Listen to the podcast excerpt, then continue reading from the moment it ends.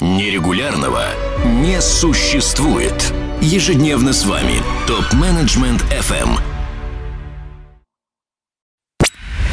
Владимир Качанов, практикующий эксперт в области создания и повышения эффективности служб безопасности. Опыт работы в этом направлении 25 лет. Профессиональное кредо. Служба безопасности может приносить реальную пользу бизнесу, а не только держать и не пускать. Хобби. Купание в проруби и бильярд. Уважаемые слушатели радио ТМФМ, известно ли вам, что ежегодно с 9 декабря 2004 года международным сообществом отмечается День борьбы с коррупцией? Провозглашен этот день Генеральной Ассамблеей ООН. В этот день, в 2003 году, в Мексике была открыта для подписания Конвенция ООН против коррупции. Целью учреждения этого международного дня было понимание проблемы коррупции и роли конвенции в предупреждении такого явления и борьбы с ней. Но вернемся к проблемам бизнеса и коррупционным проявлениям в бизнесе. Очень часто в полемике среди топ-менеджмента я встречаю вопросы, почему при поимке коррупционера его надо сразу уволить. Его же подберут конкуренты, и он начнет выполнять план с удвоенной энергией для отмщения. Почему не существует программ мягкого перевоспитания и возвращения коррупционеров в русло? Например, доказали, что украл 100 миллионов, позвали на товарищескую комиссию, предъявили факты, обсудили в узком кругу. Постановили, что оступившийся товарищ должен перенести в бюджет 300 миллионов и переместиться на соседнюю должность. Не можешь или не хочешь, тогда уходи. Можно в конце концов сделать специальную рассылку по компании, что, мол, за прошлый квартал 3 наших товарища оступились, но будут выполнять спецработы под надзором. Просим понимания и содействия. Вот их фамилии. Задавшие эти вопросы полагают, что исчезнет любая коррупция, и системная, и деструктивная. Очень большой вопрос и очень интересный. Он уведет нас к первым написанным законам. И если мне не изменяет память, это будут законы Хаммурапи. Могу ответить просто и с примером. Израильтяне не ведут переговоров с террористами. Это известно всем. И самим террористам, и обычным людям. Другими словами, есть система. Совершил поступок – отвечай. И это не придумка СБшника. Это система, которую придумало само человечество. И эта система работает с момента появления первого преступления. Коррупционер – это человек, предавший интересы компании, то есть человек, который обманул не только компанию, но и своих партнеров и сотрудников. Естественно, если на это смотреть, используя вертолетный взгляд, он может быть хорошим парнем, многодетным отцом или почетным донором, но он приступил законы компании и уголовный кодекс. Если не будет сдерживающего фактора в виде закона, увольнения, то обман компании станет обычным делом, и тогда придется пересматривать все принципы работы во всех сферах бизнеса. Надеюсь, такой ответ стратегически объясняет необходимость наказания. Теперь сам принцип «оступился, заплатил» в виде бесплатного труда или принесения прибыли в троекратном размере или еще что-либо подобного. Так вот, как только будет принято такое решение, мы увидим, что случаев коррупции стало больше, так как в природе человека заложено, что могут поймать, а могут и не поймать. А какой бы топ-менеджер ни был, он все равно остается обычным человеком, подверженным обычным человеческим страстям. Теперь, что касается рассылки уведомлений в компании по оступившимся. Сам факт доказательства коррупции должен быть собран и по всем законам отправлен в органы внутренних дел, так как коррупция – это уголовное преступление. Сбором и анализом доказательств в соответствии с законом РФ обязаны заниматься только субъекты УРД, такие как полиция, например. Констатацией о совершении уголовного деяния должно заниматься следствие на основании тех доказательств, которые предоставят полицейские. И вишенка на торте – это приговор. Является ли человек коррупционером, ставит суд. То есть, любое должностное лицо компании, если в переписке назовет кого-то оступившимся или, не дай бог, коррупционером, может получить нехилые судебные иски и имиджевые потери от того, кого назвали он им. Потому что без решения суда это считается оскорблением. Потому как было предложено мне моим оппонентам, система не работает. Не потому, что сотрудники СБ так захотели. Это практика на основании столетий. Опять же, декларируя полную нулевую толерантность к коррупционным проявлениям, реально снижается их уровень.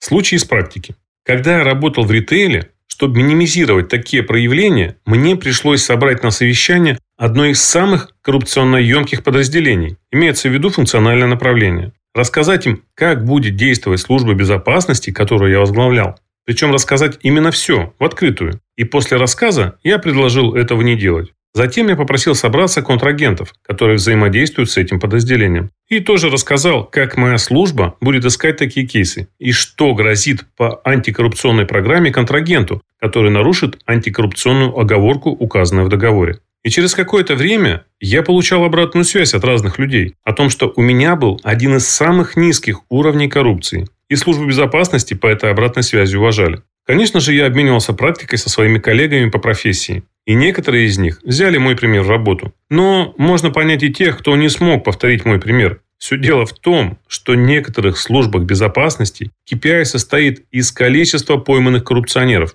А если их не будет, то премии по KPI не будет тоже. Вот такой вот абсурд. Следующий вопрос, который мне был задан, по поводу дефицита опытных кадров. Дескать, если всех ловить и наказывать увольнением или тюрьмой, то, учитывая демографическую яму и кадровый голод, работать будет некому. И уж если увольнять, то только в соответствии с законом. На самом деле, полемизировать на эту тему можно очень долго. И тут не одна точка зрения возможна. Но есть один нюанс, который я сейчас раскрою. Это сам факт, что решение об увольнении принимается коллегиально. И, как правило, человеку дают возможность уволиться по собственному желанию. То есть СБ проводит свою проверку, подчеркиваю, что в строгом соблюдении закона, и предоставляет факты, которые были выявлены руководителю. Пусть это будет руководитель СБ административной единицы. Тот, в свою очередь, утверждает материалы проверки, конечно же, если он с ними согласен, а затем передает эти материалы СЕО или генеральному директору. Те, в свою очередь, понимая, что при передаче материалов в государственные органы, решения по данному сотруднику будут принимать не они, а представители государства. И, к сожалению, по сложившимся стереотипам, представителям государства доверие оставляет желать лучшего.